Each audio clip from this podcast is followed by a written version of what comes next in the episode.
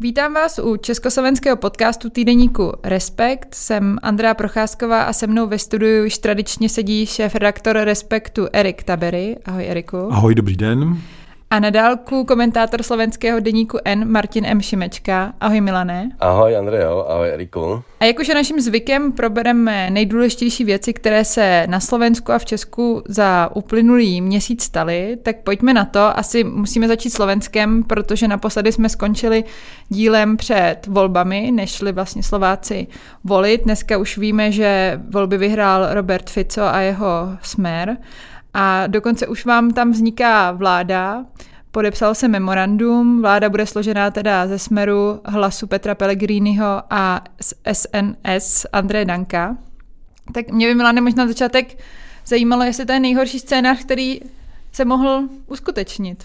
Není to nejhorší scénář, protože horší by byl, kdyby měli ústavní většinu. To znamená, že toto je, ta vláda bude teda jako docela nechutná, bude to hrozný, ale, ale mají relativně malou většinu, uh, takže to není takový drama, jak jsem se obával. To je jediná snad dobrá zpráva z těchto voleb, uh, že, že, že to nakonec teda nebude ten největší průšvih, ale jiná věc je, že teda můžeme očekávat opravdu hodně drsné čtyři roky, pokud teda vydrží ta vláda, zejména v takových těch věcech, které to jsou jako kulturní války, a, ale také vlastně v tom bude pokračovat korupce a, a, a nebude se ta země rozvíjet. No tak budou to ztracené čtyři roky. Eriku, jak jsi sledoval ty to povolební dění, ale obecně jak jsi třeba četl i ty výsledky, protože ono to na jednu stranu nedopadlo tak úplně špatně. Progresivní Slovensko bylo druhé, vlastně část těch stran, které jsme označili za fašisty, tam trochu nedostali a zároveň to ale nestačilo na sestavení nějaké vlády.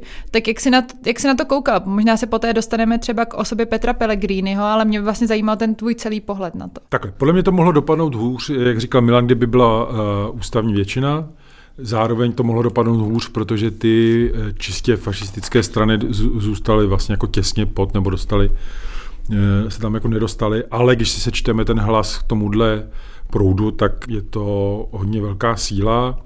Zároveň už před těmi volbami jsem říkal, že vlastně zajímavé, že Fico a Smer vlastně začínají mluvit eh, a chovat se jako fašisti, to znamená, ten, ten, oni, myslím, i proto vyluxovali část toho elektorátu, že najít ty rozdílné body bylo čím dál tím těžší.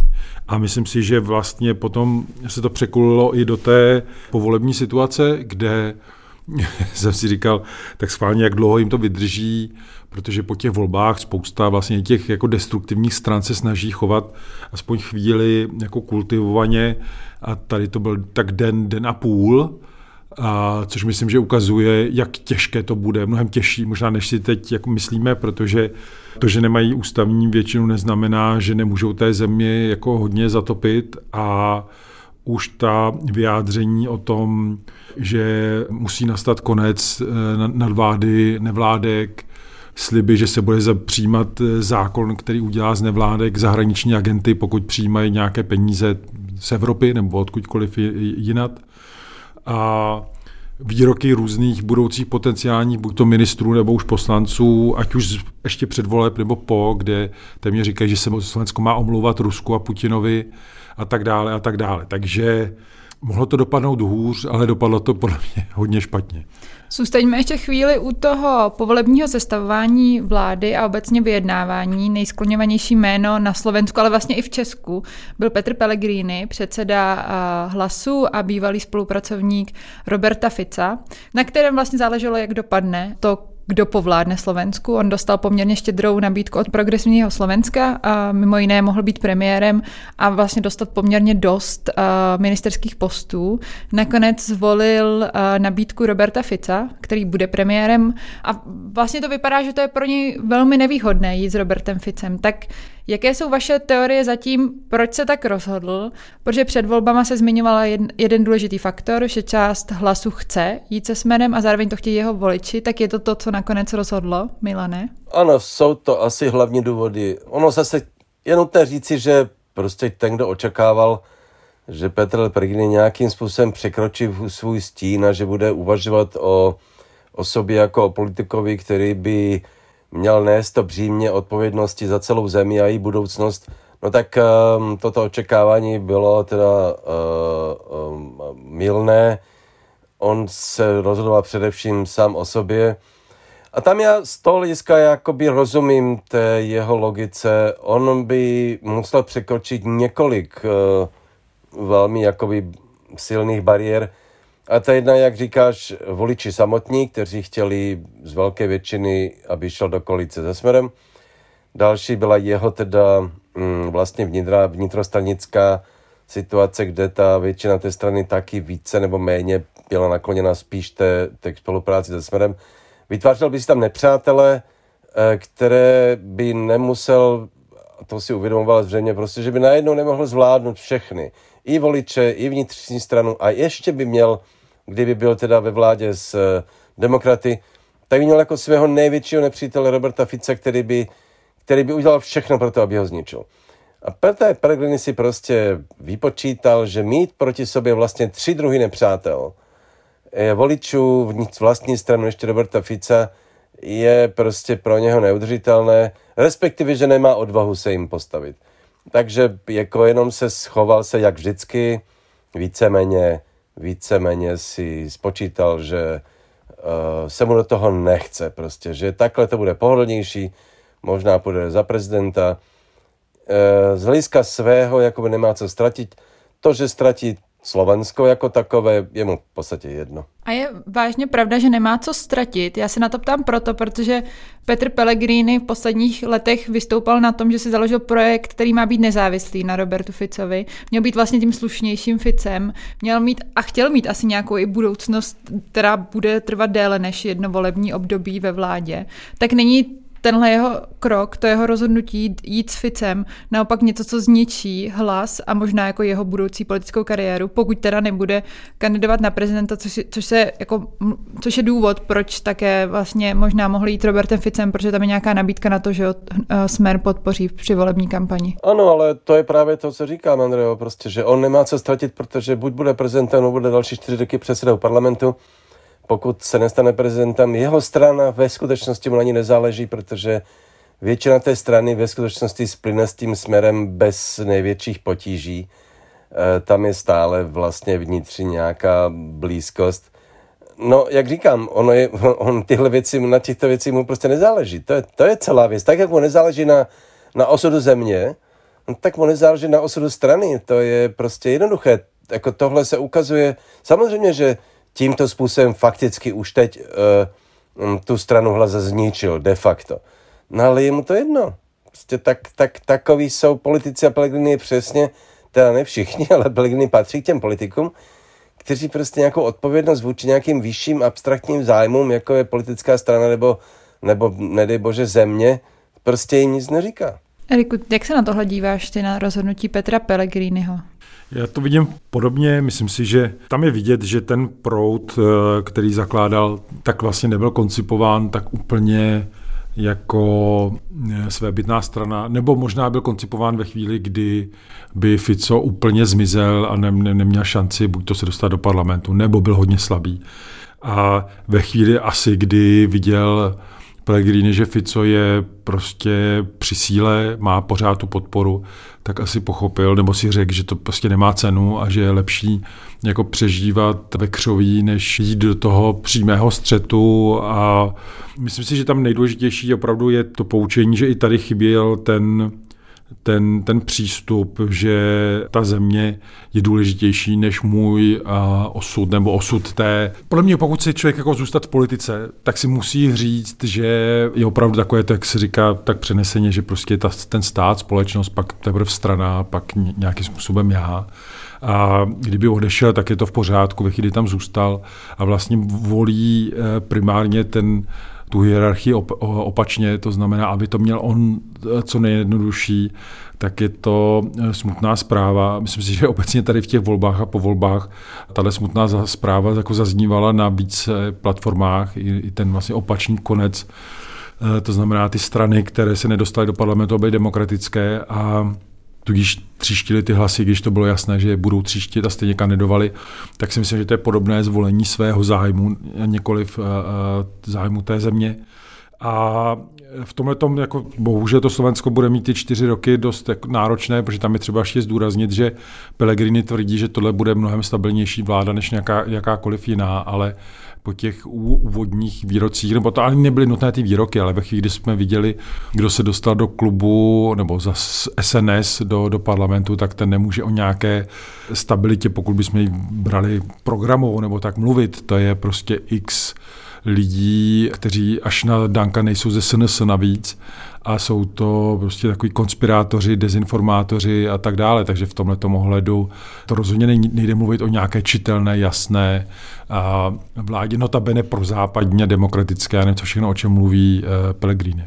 A kam sahá a kde končí pragmatismus, který oba dva zmiňujete, protože asi se shodneme na tom, že Petr Pellegrini si pravděpodobně nemyslí, že vláda Roberta Fica bude vést Slovensko správným směrem. To, to tak jsme jako všichni pochopili z těch výroků, který on jako říkal, a je to pro něj lepší volba než progresivné Slovensko, ale teda jako kde je ta hranice to, kdy už teda nemám to dělat kvůli své politické budoucnosti? A jestli třeba tě napadá z Česka nějaký jako přirovnání, které tenhle typus politika, který se v nějaké chvíli prostě rozhodne hodně pragmaticky i navzdory tomu, co mu všichni říkají a on možná s tím souhlasí, tak uh, jestli něco někdo takový napadne tak těch politiků bude víc. Je otázka, jestli byli v podobné situaci. Já myslím, že třeba u nás Andrej Babiš v tom upřednostňování svého zájmu je na podobné úrovni, nicméně vždycky měl jinou pozici. To znamená, on byl dominantní, ať už v tom, že potom sestavoval vládu, nebo dominantní v opozici ale vlastně to určování, že co je dobré pro mě, je dobré pro stát, tak tam je, myslím, že podobné. A navíc si, si troufnu říct, že Slovensko je ve složitější situaci, než bylo kdy Česko, a to znamená a Pellegrini si musí uvědomovat, že vydává tu zemi právě těm jako konspirátorům, ruskému vlivu, ať už se bude říkat oficiálně cokoliv, tak e, ruskému vlivu. A hlavně to, co říkal Milan a to, co zní vlastně slovenskem fakt jako unizono ze všech proudů, že e, s takovouhle konstelací se ta země nedokáže posunout dál a Slovensko se potřebuje hodně posunout dál v těch takových věcech, které se nejvíc dotýkají, nemám rád ten termín, řekněme, obyčejných nebo normálních lidí. Já jsem se chtěl vyhnout tomu obyčejní kvůli Matovičově straně, ale si řeknu normální, tak to značí, že politici nejsou normální a to, to tak nemyslím.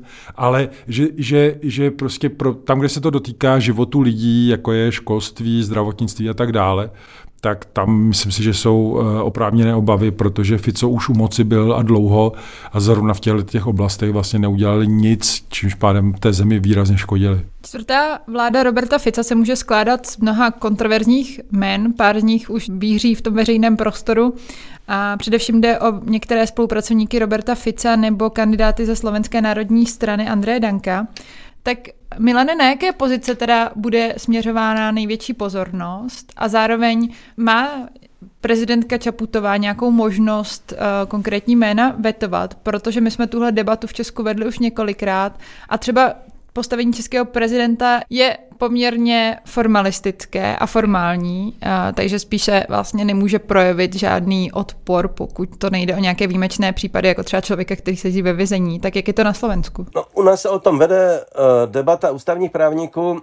Jedna část říká, že prezidentka v podstatě uh, musí přijmout tu nominaci, jak leží a běží, že maximálně může neformálně vyjednat nějaké změny ale že odmítnout někoho jmenovat eh, zřejmě by, teda určitě by to šlo na ústavní soud, pokud by se Fice rozhodl prostě bojovat prezidentkou.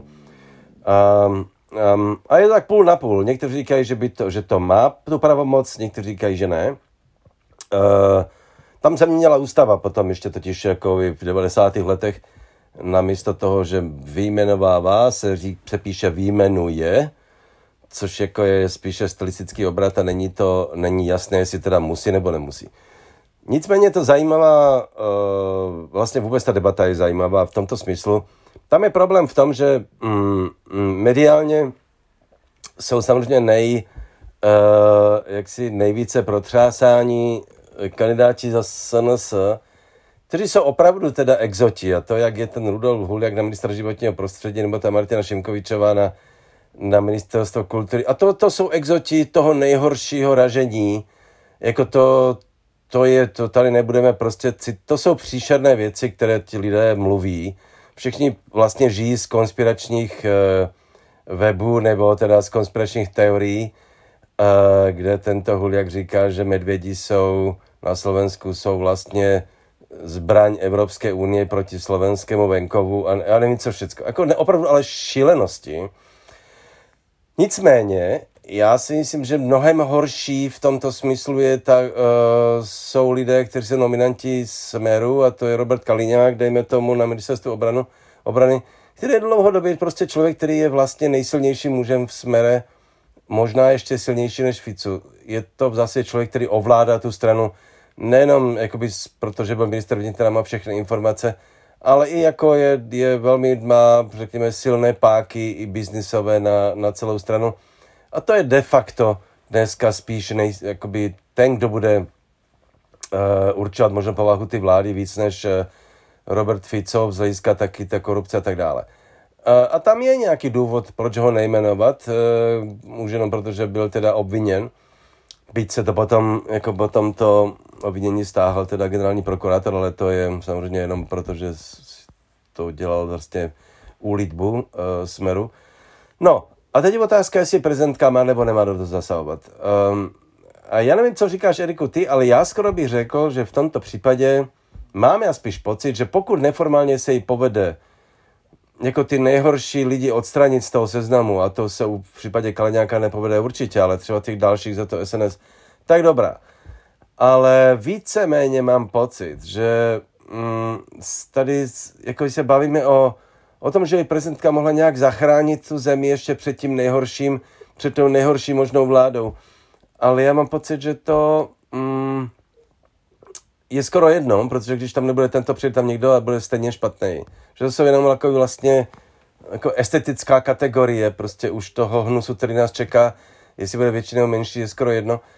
A já mám vlastně pocit, že, že by bylo spíš nesprávné, ale možná z pohledu jako politiky vlastně, mm, jak bych to řekl, uh, uznání toho, že lidé si zvolili tuto garnituru, no prostě s tím nemůžete nic dělat. Je to prostě tak uh, a teď se tvářit, že my teda budeme bojovat za nějakou, za nějakou um, plastiku té, té vlády, teda aby to nebylo úplně tak strašlivě škaredé, je podle mého názoru už zbytečné, protože už to je jedno. Eh, konec konců prostě ty volby a jak říkám, trvám na tom, že ti voliči nejsou teda moc demokratičtí a že chtějí v podstatě autoritářskou vládu. No ale zvolili si ji v té demokracii. Zvolili si ji, většinou si zvolili, uh, ta volba byla demokratická v tomto smyslu. A já si potom říkám, no tak dobrý, tak prostě to by tak mělo, potom by to tak mělo opravdu platit. Um, no, a je to zajímavá debata. Ale v tomto jsem asi v menšině. Všichni doufají, že prezidentka ještě udělá nějaký krok, jak zabránit tomu nejhoršímu. Já to vidím úplně stejně jako ty. Tam je důležité prostě zmínit, co se vždycky říká, že jo? Jako ústava je základní dokument, který bohužel prostě jako v nějakých parametrech musí počítat s tím, že ta společnost je demokratická. To znamená, jsou tam položky, eh, které mají nás chránit proti nějaké zvůli a tak dále. A to je primární, nicméně pokud prostě si, si k moci dostávají lidé, kteří nemají vztah eh, Eh, k demokracii, k institucím, tak de facto to neochrání ani ústava. A tady ta představa, že hlava státu má ten problém vyřešit, je podle mě nejenom naivní, ale vlastně paradoxně jde proti principům té ústavnosti a právního státu.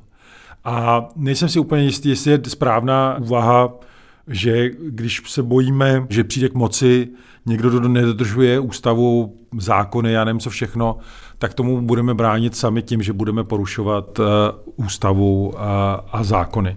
My jsme tuhle tu debatu že ho v Česku měli několikrát, řešilo se to i za Václava Havla, kde i spousta lidí doufala, že on zabrání vzniku opoziční smlouvy a nemenuje vůbec tu vládu a on to udělal, protože prostě jako prezident ne, nemá jinou možnost.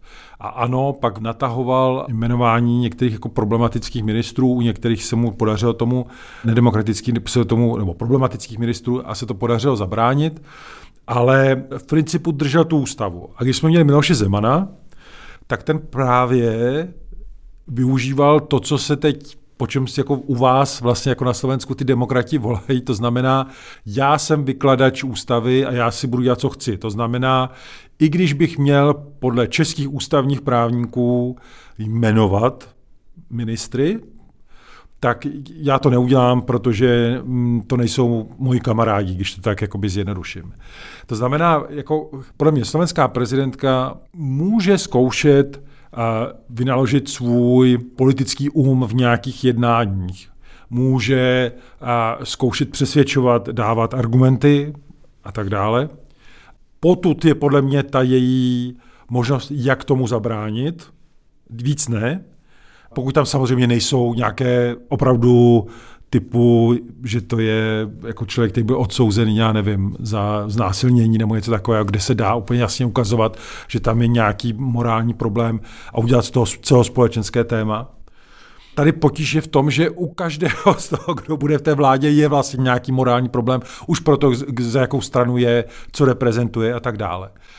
Podle mě potom, co může a má naopak, je v případě toho jmenování nebo dál upozorňovat tu společnost na to, tak tohle to teď povede tu zemi. A já všechny své kompetence, které mám, budu směřovat na to, abych ctila a chránila ústavnost práva občanů této země a tak dále. To znamená, jakmile bude nějaký přehmat něco, kde můžu dát podnět k ústavnímu soudu, kde můžu vyvolat nějakou veřejnou debatu, tam to udělám ale nechtějte po mně, abych porušila ústavu. Tam já vidím, že kdyby to udělala, tak popře i část, nebo velkou část toho, co do posud ty čtyři roky dělala. A mám obavu, že tím navíc otvírá dveře něčemu ještě temnějšímu, protože oni z toho udělali potom precedens. Pojďme se ještě dostat k té pozici opozice v tom širším slova smyslu, nejen té politické, těch teda, kteří budou v parlamentu, ale nebudou součástí vlády, ale i obecně občanské společnosti, anebo také vlastně policejních a justičních orgánů. Protože policejní prezident Štefan Hamran končí, mluví se o konci některých prokurátorů, kteří stáli za vyšetřování a rozkrývání těch eh, vlastně jako činů, které se děly v době vlády Roberta Fica. Zároveň vládní koalice podepsala minulou středu memorandum slibující mimo jiné reformu trestního systému. Jsou tam nějaké otázky soudní rady, což my na Česku nemáme, ale takový orgán, který vybírá budoucí soudce. A mě by, Eriku, zajímalo, ty jsi napsal komentář do pekla s Ficem, tak se ten komentář jmenuje, vyšel v Respektu a reagoval si na výrok Roberta Fice, Fica, který řekl na tiskové konferenci, já to jenom ocituji, Robert Fico konkrétně řekl, jsme tu, připravení, ale i poučení. Tato kombinace našich vlastností, které máme k dispozici, nás předurčuje k tomu, abychom to peklo, do kterého jdeme, zvládli.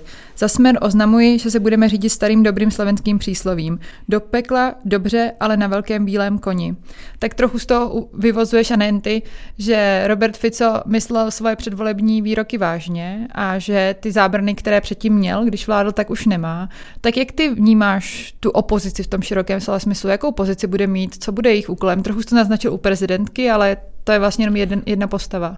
Tam je třeba říct, že Fico, i proč byl tak jako zuřivý před tou kampaní a proč tak chtěl být u moci nebo během té kampaně, je to, že on se opravdu bál, že by případně ta spravedlnost mohla přijít i pro něj nebo pro ty nejbližší, protože už se docela blížila. Takže tam není jen politický rozměr, ale je tam i tenhle ten rozměr. A já bych tu roli eh, opozice rozšířil a začnu možná u toho policejního prezidenta pana Hamrana. Protože já jsem čet rozhovor, myslím, že to bylo zrovna Fenku slovenském, že on sám odejde, jakmile vyhraje Fico, takže odejde. A já tohle nedokážu pochopit. Já nedokážu pochopit, jak člověk, který zastupuje klíčovou instituci, říká, že moc, kterou on považuje za téměř nedemokratickou, že jí uvolní cestu to přeci je úplně absurdní. On má zůstat, ať ho vyhodí, protože on ví, že ho samozřejmě vyhodí a on říká, že se nenechá vyhodit. Ať se nechá vyhodit. Tam, eh, on tam přeci není jako jednotlivec, on je tam jako zástupce všech policistů, vyšetřovatelů a tak dále. To znamená, on má tu instituci hájit do poslední chvíle. A, a tuhle tu jako ten můj argument bych použil tu přesmičku vlastně pro celou opozici, ať už je to politická, ať už je to občanská, že budou podle mě muset jako vynaložit úplně všechnu energii na to, aby byli oponenty té moci, která teď nastupuje a která dává jasně najevo, že chce destruovat tu otevřenou demokracii a pro západní uh, směřování. A bude muset být uh, vlastně v tomhle ohledu jako minimálně, teda pokud nebudou předběžné, předčasné volby, prostě čtyři roky nebudou moc usnout. Já vím, že to zní trochu nepříjemně, ale ta společnost si to teď nemůže dovolit tím, že eh, ty volby dopadly, jak dopadly, tak eh, to bude mnohem náročnější prostě úkol, než kdyby byla jakoby klasická demokratická vláda. Pochopitelně ta odpovědnost se bude hodně, velká pozornost bude na progresivní Slovensko a Michala Šimečku, který ale minimálně jak v té kampani, tak podle mě i během těch povolebních jednání, tak podle mě ukázal, že je připraven na to, aby tu povědnost eh, vlastně jakoby převzal a aby tu situaci zvládl, protože eh, vlastně na to, že to je, eh, že není šéfem té strany tak dlouho, tak podle mě se choval velice vyzrále a udržel vlastně ten klid eh, i v těch nejvypjatějších chvílích. A myslím, že ten klid bude potřebovat hodně, protože velká část té nenávisti a té zloby té moci se už teď obracela k němu, ale pochopitelně teď ta vláda bude mít mnohem větší sílu a mnohem víc možností, jak to komplikovat jemu právě potom těm nevládkám, ale já do té opozice, a teď nemyslím politické, přidávám i média, protože ty nejsou součástí politických struktur, ale média ze podstaty svého fungování musí být v opozici k tomu, kdo vládne. A v to opozici myslím to, že prostě kontroluje, klade nepříjemné otázky, investiguje, odhaluje to, co má být skryto. A myslím, že Slovensko na Slovensku ještě víc než v jiných zemích ta role médií byla a je obrovská, protože ve chvíli ten stát selhával, tak tam zůstávala aspoň ta média.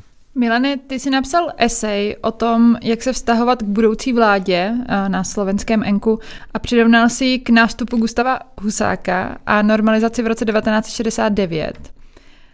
Podle tebe společné mají prohlášení o snaze obnovit pořádek, tak mě by zajímalo na začátku, o jaký pořádek teda v případě vlády Roberta Fica jde? O pořádek ve smyslu obnovení jakoby ty státní moci, která si může, může dovolit um, cokoliv, teda ovládat tu společnost. Um, v tomto vlastně i československá normalizace byla tím, jako konečně teda pryč s chaosem obnovme pořádek, že jo, prostě když ten režim má prostě situaci pevně v rukou. Jasně, nedá se to srovnat ve smyslu teda mocenském, nicméně ta podobnost i v tom, jak Fico mluví, ten jazyk, který mě opravdu připomíná Husáka v roce 69. Už jenom, ale to já samozřejmě, to jsou jenom takové, to jsou jenom takové drobné, jakoby vlastně zajímavé, jak řekl Husák kdysi, že hranice není korzo. Pamatujete, no nepamatujete si to, ale v dubnu 69 byl první signál toho, že končí svoboda. Uh, uzavřou se hranice, protože na západu se nebude prostě volně chodit. Fico říká v podstatě to samé, ale říká to kvůli imigrantům, že jo. Těch podobností je hodně, ale mám na mysli vlastně to, že se bude snažit ze všech sil vlastně zadupat to, co, co ta společnost, teda, co dělá tu společnost svobodnou. A to jsou samozřejmě média, mimovládky, taková ta měkká tkáň té společnosti, která nemá prostě přímo politickou legitimitu. Ta prostě a toho samozřejmě rozčiluje, jako u českých uh, politiků to byl Klaus a Zeman, kteří to prostě nenáviděli taktéž, že jo ale tohle bude, ten slovenský příběh bude mnohem drsnější. No a jak říkám, já si myslím, že to bude opravdu velmi nepříjemné až karedé. Nicméně já si myslím, že se mu to nepovede. Teda doufám v tom, mm, ale vidím jako z těch prvních signálů. Ta média si myslím, že se budou držet. Eh, samozřejmě, my nevíme všechno, co udělá my nevíme vlastně, jakou má, jaké má páky, jaké nástroje, jakou imaginaci má v tom, jak ta média potlačit. Si nejsem úplně jist, ale spíš mám pocit, že, že ta média to prostě přežijí. A ty mimovládky na to budou blbě, protože prostě přijdou o spoustu peněz, eh, které do teraz dneska ta situace se změnila v tom, že mnoho těch grantů, na kterých fungovaly mimovládky, a teď mluvím o mimovládkách všeho druhu, teda od sociálních až po ochranářské, a nevím co všechno, měli samozřejmě většinou už těch grantů od vlády. Z ministerstev, to už nebyly zahraniční peníze. No a dneska ten zahraniční peníze vyschly, že? No, takže nebudou peníze, prostě mimovládky opravdu budou mít veliký problém přežít. Což bude poškozovat tu společnost. No, to všechno nás čeká. A to se podobá té normalizaci, když jakoby ten husák pochopil to, že musí utnout, jakože musí vymítit prostě tu měkkou tkán té společnosti, jak byli intelektuálové, prostě tady vyhodil na dlažbu a to všechno. Věděl, co všechno musí osekat a co všechno musí zničit, aby ta společnost se podrobila. A já si ale myslím, že Fico to chce také, ale myslím, že se mu to nepovede. Tam je e, zajímavé, že my jsme vlastně s Milanem úplně jako nezávisle na sobě v těch textech, které jsme ke Slovensku psali k té situaci, asi použili trochu odkaz na tu normalizaci, protože já jsem psal o tom, jak použil Fico to, že jsme poučení, tak jsem použil to poučení z krizového vývoje, a mně se líbilo, že ty jsi, jak jsi dal ten odkaz na to, na to obnovení pořádku, tak je taky strašně zajímavé, jak, jak vlastně v těch situacích se s tím letím jako termínem, eh, ať už vysloveně vysloveným nebo jako myšleným pracuje, protože třeba když jsme tady už naťukli tu opoziční smlouvu Václava Klauze a Miloše Zemana, tak ona se původně jmenovala Smlouva o vytvoření stabilního politického prostředí. Jo. To znamená, jako my vám to teď uklidníme a uklidíme a budete to tady mít hezky jenom s námi, ale prostě bude ticho a klid. A Myslím si, že to je jako primárně cíl těle těch politiků, kteří neřeší, jak se lidem žije, ale aby oni měli jednoduché, eh, jednoduché vládnutí. A zároveň si myslím, že, že určitě pro Fica eh, to poučení je jako bacha na média. Takže já očekávám, že tam přijde něco, eh, co se může trochu blížit tomu maďarskému systému, to znamená, médiím se dá totiž škodit jako i ekonomicky. Eh, teď si vymyslím, prostě úplně nesmyslné zdražení nebo nějaké zdanění a inzerce nebo něčeho prostě. Jo? Tam ty nástroje, jak komplikovat, nebo permanentní kontroly, cokoliv.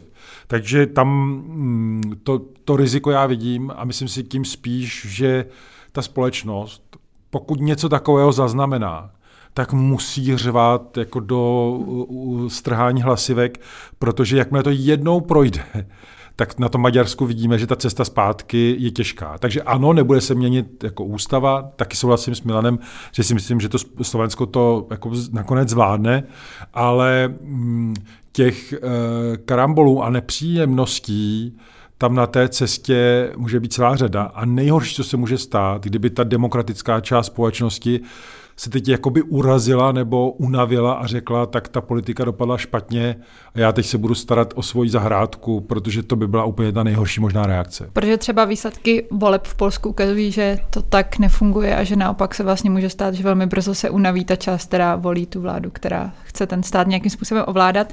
Milane, já bych ještě chvilku zůstala u tvé eseje a u takové jedné myšlenky, kterou tam máš, protože oba dva jste zmiňovali rétoriku z dob minulého režimu a oba jste vlastně říkali během toho našeho povídání, že ale tohle je demokratická společnost, demokratický systém, že ty voliči rozhodli v rámci jako své demokratické volby, když volí autoritáře a že v tom je to jiné, než jak se třeba cítil v době komunistického režimu a přirovnával si to k pocitům, který si měl v době Mečarovy vlády v 90. letech, kdy si vlastně říkal, že ten stát, demokratický systém a samostatná společnost nebo samotná společnost, že ho považuje za celek, jehož si součástí. A tak trochu tam hřešíš, jestli tu vládu považovat za nepřítele, zvlášť když ona jako bude tebe třeba jako novináře a, a nějakého vlastně jako veřejného kritika považovat za nepřítele, a nebo za hrozbu. Tak jestli bys dokázal vysvětlit, jaký je mezi tím rozdíl? No já myslím, že veliký v tom, jako vypadá to jako eh, slovíčkaření, ale považuji tu vládu za hrozbu, ale ne za nepřítele, prostě protože nepřítele, ten problém naší demokracie vůbec dneska i v toho moderního populismu je, že že tvoji političtí protivníci jsou, že, že je vlastně považuje za nepřátele. To znamená, že že fakticky si to prostě z toho vytváří už vlastně jakýsi jakási občanská studená občanská válka. Že kdo má jiný názor, je prostě tvůj nepřítel. Já samozřejmě teda se nemůžu, já nesouhlasím ale vůbec skoro s ničím, co prostě tato vláda říká nebo dělá. Ani nevím, jestli si pamatuju něco, s čím bych, sou, s čím bych souhlasil, prostě s tím, co říká Fico. Nicméně, tam je spíš důležité něco jiného. A to, že pokud um, já si vezmu jako občan této republiky za své, že teda i vláda, i v systém, i jak si ten stát a ta společnost, v ní žiju, že jsou součástí mého já a že z toho se nelze, jakoby, že z toho nelze nic vydělit, to mi dává vlastně sílu uh, protestovat. Protože když, já varuji vlastně před tím, aby si člověk jako říkal, tohle jsou moji nepřátelé, já na ně kašlu. Já vlastně nechci s nimi nic mít. Mluvím o tom, že na to, aby lidé byli uh, aktivní v, v, v té opozici vůči té vládě, vlastně paradoxně musí považovat za součást své země. A i té demokracie v ní, že žijí. No, to je jenom taková úvaha, která je možná abstraktní, ale pro mě důležitá, protože tak, když si člověk považuje ten systém za svůj, no tak samozřejmě ho brání proti těm, kdo ji chtějí zničit, ale i oni jsou součástí toho systému. Prostě to je podmínka. Já jsem mluvil o tom, že když jsem to za komunismu jsem to neřešil, protože ten systém nebyl můj, já jsem ho prostě ignoroval. A to je dobrý předpoklad prostě proto, aby člověk mohl teda se proti tomu bouřit. A já si myslím, že tohle vlastně na Slovensku většina lidí tak nějak intuitivně ví. A i ta, i ta dneska už ta bouře protestů, peticí a nevím co všecko dává, ukazuje se, že podle mého názoru nebude ta únava, že to, ne, že to nepřijde, tento způsob jakoby toho otupění a té únavy, že ta obec slovenská demokratická se bude, bude ty čtyři roky, bude to samozřejmě hrozně únavné, ale já spíš jsem v tom optimistou, že to, že se nenechají ani otupět, ani unavit eh, tím, tou děsivou politikou, která nás čeká. A právě Polsko s okolností je dobrý příklad toho, že nakonec prostě se to vyplatí. To Polsko je pro mě, když už mluvíme o Slovensku a mluvíme o nich jakoby, o něm docela jakoby eh, temným tónem, pro mě ty polské volby v podstatě eh, byly takovou vzpruhou, že já si říkám, no tak, tak to ty čtyři roky tady přežijeme pro boha. Ale to, že to Polsko dokázalo porazit uh, tu vládu v těch volbách, je pro mě naprosto fascinující a zároveň nadějná záležitost. Prostě protože víme, že za ty čtyři roky se to prostě může povést. Ten problém na Slovensku byl, že ta mobilizace nebyla tak silná, prostě i protože ty lidé si neměli představit, co je čeká. No v Polsku už věděli nejenom, co je čeká, ale věděli, co už, s čím se už potkali za posledních 8, 8 let. To znamená, že, že volili skutečně s vědomím toho, že už to nechtějí. Já si myslím, že na ty čtyři roky je možné, a to bude samozřejmě otázka té opozice, připravit tu zemi na to, aby konečně pochopila, že může volit teda i něco jiného a že to stojí za to. Samozřejmě ta opozice bude v tomhle mít veliký úkol vlastně připravovat už celé ty čtyři roky na budoucnost tu zemi, prostě, že teda oni budou muset najít sobě cestu, aby mohli prostě spolu vládnout, pochopitelně, v budoucnu. Eriku, jak se vztahovat k té části společnosti, která zvolila tuhle vládu? Protože to s tím souvisí. Oni jsou také součástí toho systému. A četli jsme a viděli jsme spoustu reportáží, které, ukazovaly, že třeba i uvnitř jako rodin spolu a lidé o politice nemluví. Tak jak vůbec jako přistupovat a jak mluvit o téhle části společnosti tak, aby možná jako ten obrat za ty čtyři roky byl možný? Jsme se s o tom nedávno s Milanem bavili. Já mám takový jako jeden přístup, který je trochu, u kterého si sám uvědomuji, že má v sobě nějakou velkou díru. Ale obecně třeba mm, já strašně rád nebo rozebírám a kriticky a tvrdě si myslím politické aktéry, politické strany a mnohem méně mluvím o voličích těch stran a těch politiků, protože u politiků a těch stran umím dobře posuzovat konkrétní činy, chování a, a vidím, o kom uh, mluvím nebo píšu. U těch voličů je to trochu složitější v tom, že sice třeba volí nedemokratické strany nebo problematické nebo extremistické, národovecké, populistické strany, ale ta škála toho rozhodnutí nebo těch důvodů, proč je volí, je mnohem širší. A Pochopitelně my musíme mít schopnost adresovat nějakou kritiku nebo nějaký postřeh i k těmhle těm voličům. Jenom já jsem trochu opatrnější v těch uh, silnějších slovech, protože tam vidím i riziko, že jakmile ty lidi jako pro sebe jako zaškatulkuju, tak uh, už vlastně z té škatulky nebude cesta ven. A ať už v mé hlavě, nebo i u nich, že budou myslet, že jsou tak jako vnímáni. A já jsem říkal, Milanovi jsme si právě povídali, že si myslím, že je vždycky dobré, aby se nechávali pootevřená, pootevřená vrátka, aby ta část společnosti, která volila tyhle ty strany a, a přišla jako za námi. Mimochodem, mi se to stalo vlastně několikrát. Eh, teď, když tak nad tím přemýšlím, že nedokážu samozřejmě říct, jak velký ten prout je, ale mnoho, mnohokrát se mi stalo, že prostě potom mi někdo napsal, že jako prošel nějakou proměnou, reflektoval nějaký svůj jakoby přístup, nebo že se ukázalo, že nestál úplně na té správné jak, e, straně.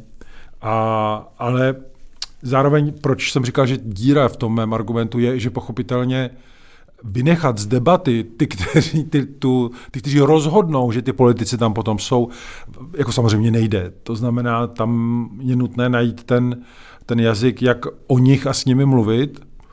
A musím říct, že teď, když jako o tom přemýšlím, že bych to asi nedokázal v debatě, jako nemyslím s nima mluvit, to jo, ale o nich mluvit, protože bych si to musel strašně dobře promyslet a zkoušet úplně přesně volit ta slova, abych to na jednu stranu nebagatelizoval, anebo na druhou stranu, abych to naopak jako ne, ne, nedemonizoval. Proto vždycky radši mluvím o těch politicích. Já jsem u té diskuze vaší shodou okolností byla, takže by Milane, že jsi trochu přísnější, tak jestli bys popsal ten svůj přístup, protože ty si i dneska během té naší diskuze řekl, teď nevím, jestli pamatuju citaci přesně, ale že voliči chtěli zvolit nede- autoritářskou vládu, že vlastně nevolili demokraticky, i když volili demokratickém systému. Tak jak na tím ty přemýšlíš? No já jsem v tomto, ano, přísnější než, než Erik. Eh, a to ne proto, že bych neměl rád lidi. Já prostě, a, a taky si myslím, Eriku, že tito lidé, když čteš prostě třeba evropské dějiny, eh, kolikrát se tam měnila veřejné mínění, prostě lidé nejdřív volili komunisty prostě v 50. 60. letech na západě byli měli 30% v té Itálii nebo ne, a věděli, nebo nevěděli, nechtěli vědět, že jsou to vlastně totalitní strany. No, taky bych jim tehdy řekl, že jsou prostě voliči totalitních stran, respektive, že podporují autokracii nebo diktaturu. Řekl bych jim to totež. V té chvíli byli prostě autoritářští e, voliči, nedemokratičtí, respektive v, v, v tom, jak vnímali svoji volbu, volili proti demokracii. Tečka. To, že pak změnili názor a stali se demokratickým voliči, je úplně v pořádku. Já s tím taky trochu počítám, že se to může na Slovensku stát. Ale v této chvíli já se prostě nebojím říct těm lidem, ale oni mě naštěstí neslyší. Víš, jako to já prostě, ne, já, já si nemyslím, že oni čtou to, co píšu, takže já to je, pro mě je ta úvaha, já do ty úvahy nedávám úplně jakoby tu, jak se tu psychologickou rovinu neuvažuji v tom tak, že, že bych je mohl třeba odradit nebo urazit. Prostě je mi to jedno, protože si myslím, že mě stejně nečtou. Já to o tom uvažuji prostě vlastně, snažím se uvažovat o tom jakoby poctivě a vycházím prostě taky z těch dějin, tak jako říkal to i Orwell prostě, no, jako přede mnou spousta lidí to takhle uvažovali prostě, oni nejsou voliči, oni jsou spolupachatelé, ti voliči prostě dnešní vlády jsou spolupachatelé autoritativní vlády, kterou na Slovensku budeme mít. A nic s tím jako neudělám. Já je za to neobvinuji, taky říkám, že můžou to být úplně v soukromém životě dobří lidé. Ale v tom veřejném jsou prostě zlí, jsou špatní. No tak dobře, jak, snad se jednou změní. Já vím, že lidé většinou uh, ty tu svoji volby nepovažují, nepovažují za tak fatální a změní názor prostě během pár dnů úplně klidně to přelétavé veřejné, veřejné mínění je prostě skutečně, když se podíváš na ty dějiny Evropy, tak je fascinující. A lidé zapomenou, že někdy volili někoho autoritářského. Úplně klidně budou volit demokraty, když jim to bude připadat v té chvíli výhodné pro ně třeba.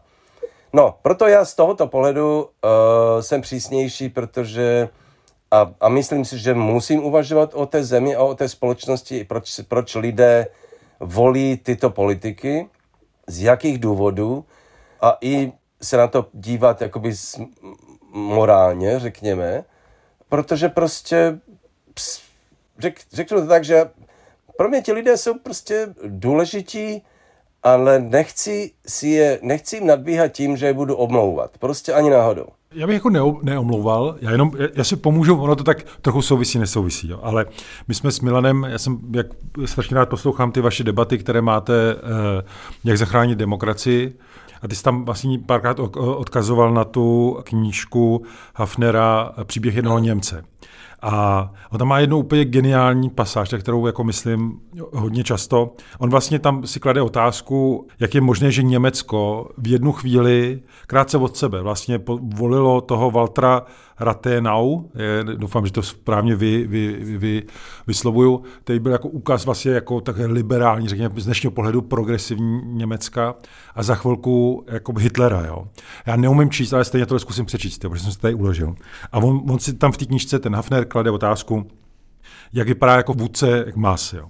A on píše, to je dobrá otázka.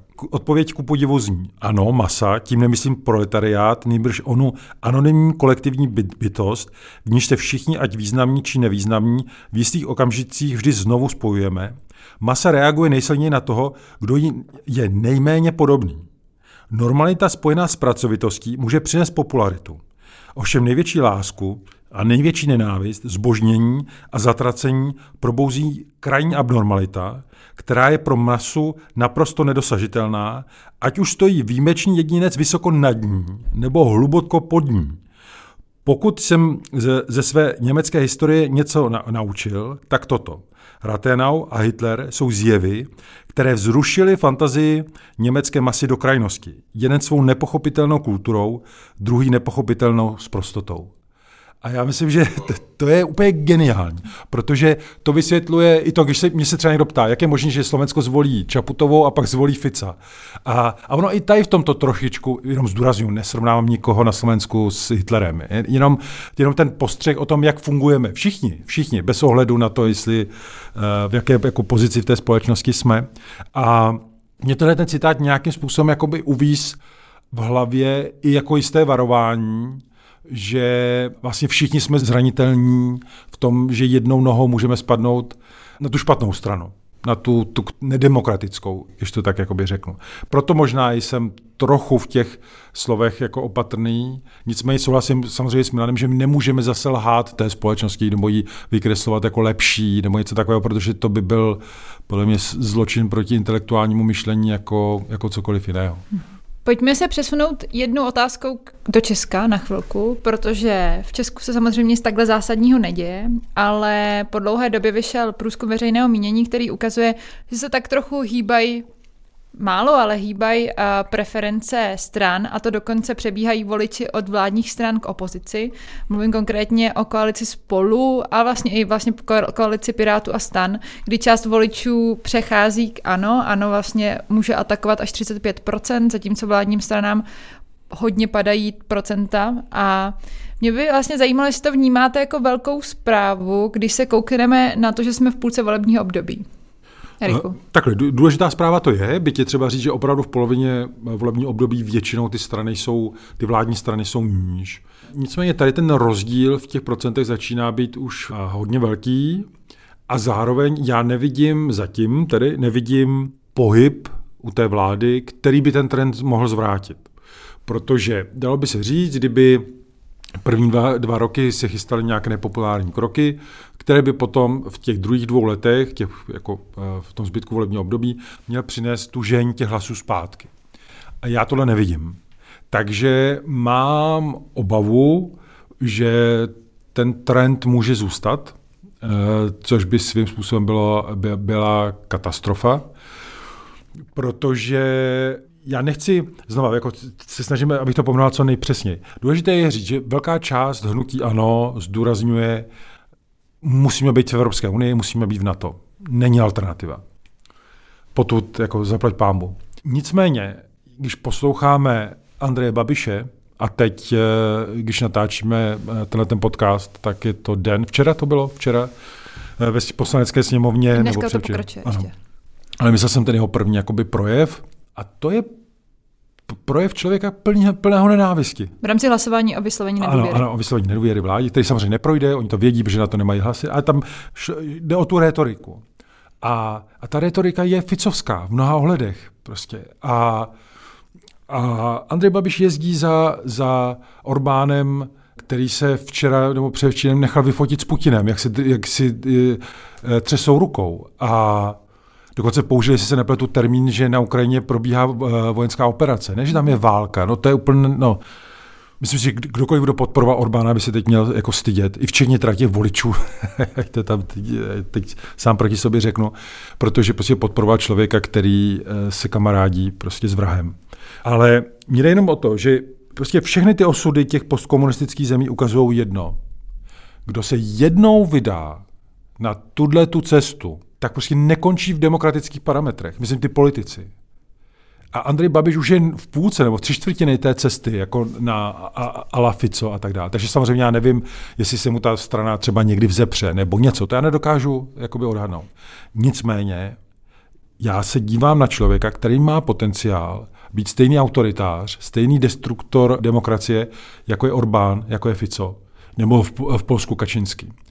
A znovu říkám, to nemusí se, nám, nemusí se nám to stát, nemusí mít koaliční vládu, nebo já nevím co všechno, ale to riziko tady je a, a ten jazyk by měl tu veřejnost uh, silně znepokojovat. A ten, ten krok k tomu extrému, o kterém mluvíš, ještě posiluje fakt, že dneska by z SPD postavili vládu podle současných uh, nálad uh, voličů, respektive to, co vychází těch průzkumů, což také jako může být jediný koaliční partner, který by mu potenciálně mohl při velkém vítězství zbýt, protože předpokládám, že nikdo z pěti koalice by vládnout možná nešel, tak nevíme, ale Myslím, že spíš, spíš podle toho, co oni říkají, ne.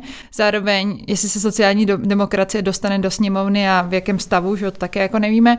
Takže teoreticky by mohl vlastně tady ten extrém, o kterém mluvíme, skončit tak, že Fico vládne dneska se Slovenskou národní radou a teda ten hlas tam nějak jako je k tomu, což je tak trochu uh, smer, že to může vypadat podobně. Slovenskou národní stranou. Slovenskou národní stranou, co jsem řekla. Radou. Radou. Ale, ale jenom bych jako, ano, se vším souhlasím, jenom uh, četl jsem několik textů, který se třeba věnoval nějakým pohybům v jeho české ODS, kde už zaznívá otevřeně, že by eh, ANO bylo lepší partner než to, co je dneska pro ODS. Mm-hmm. Takže teoreticky, kdyby byl jiný předseda, nebo může se stát jako teoreticky cokoliv, ale ano, SPD je potenciální koaliční partner a myslím si, že velké části těch voličů hnutí ANO by to vůbec nevadilo. Milene, jak na to koukáš ty? Já mám stále pocit, že mě taky teda jako děsí ten, ten jazyk především, který je naprosto nepřiměřený té situaci jako takové. Ale to dělal Fico taky.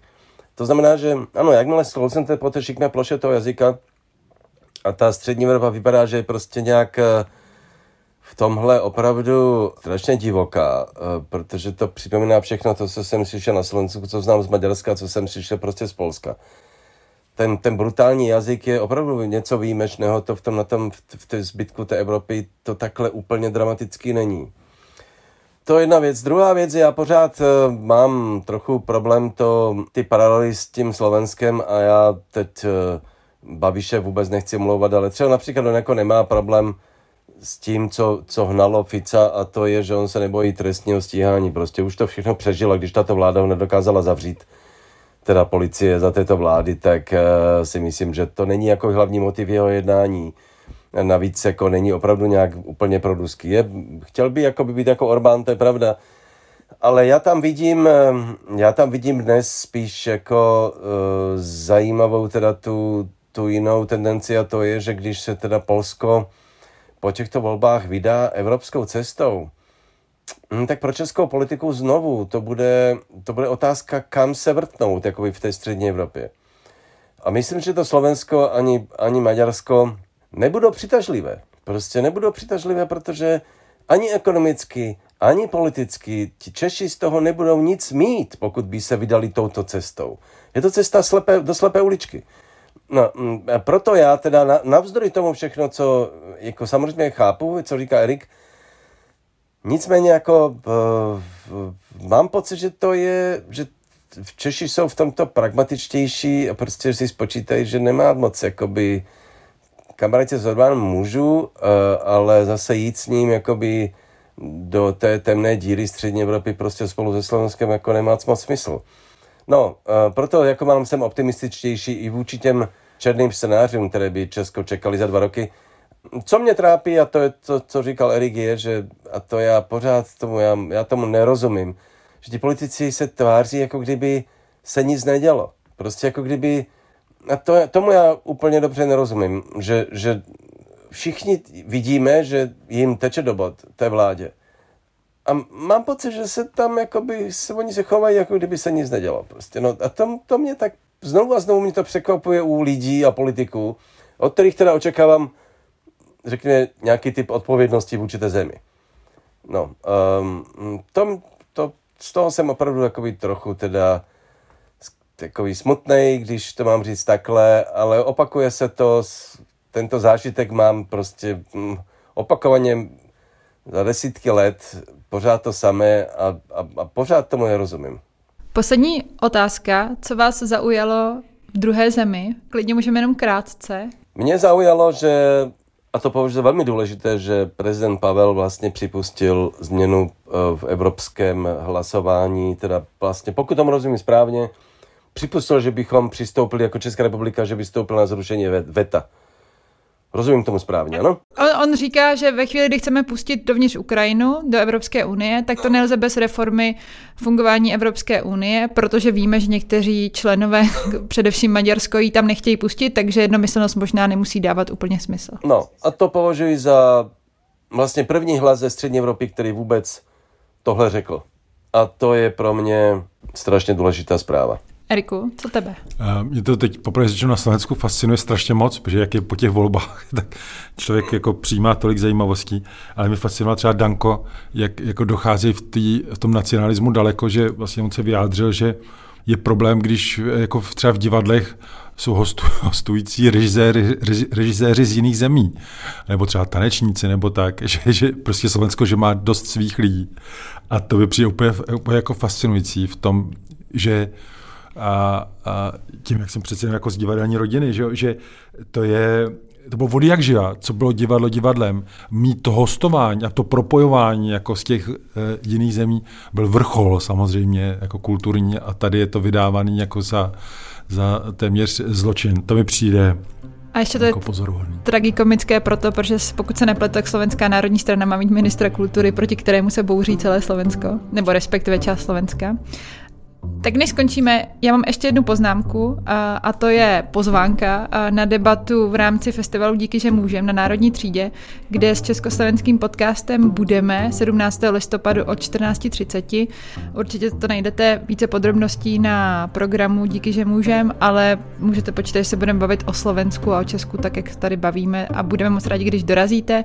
Když náhodou nebudete moc dorazit, tak to bude podcast v rámci naší série Respektu. Ale určitě přijďte. Přijede i Milan osobně. Na to se těším, Eriku. Uvidíme se za měsíc v Praze na tomto podcastu. To bude skvělý. Tak to byl Československý podcast. Ve studiu se mnou byl Erik Tabery a Martin M. Šimečka. Díky. Díky, ahoj, nashledanou.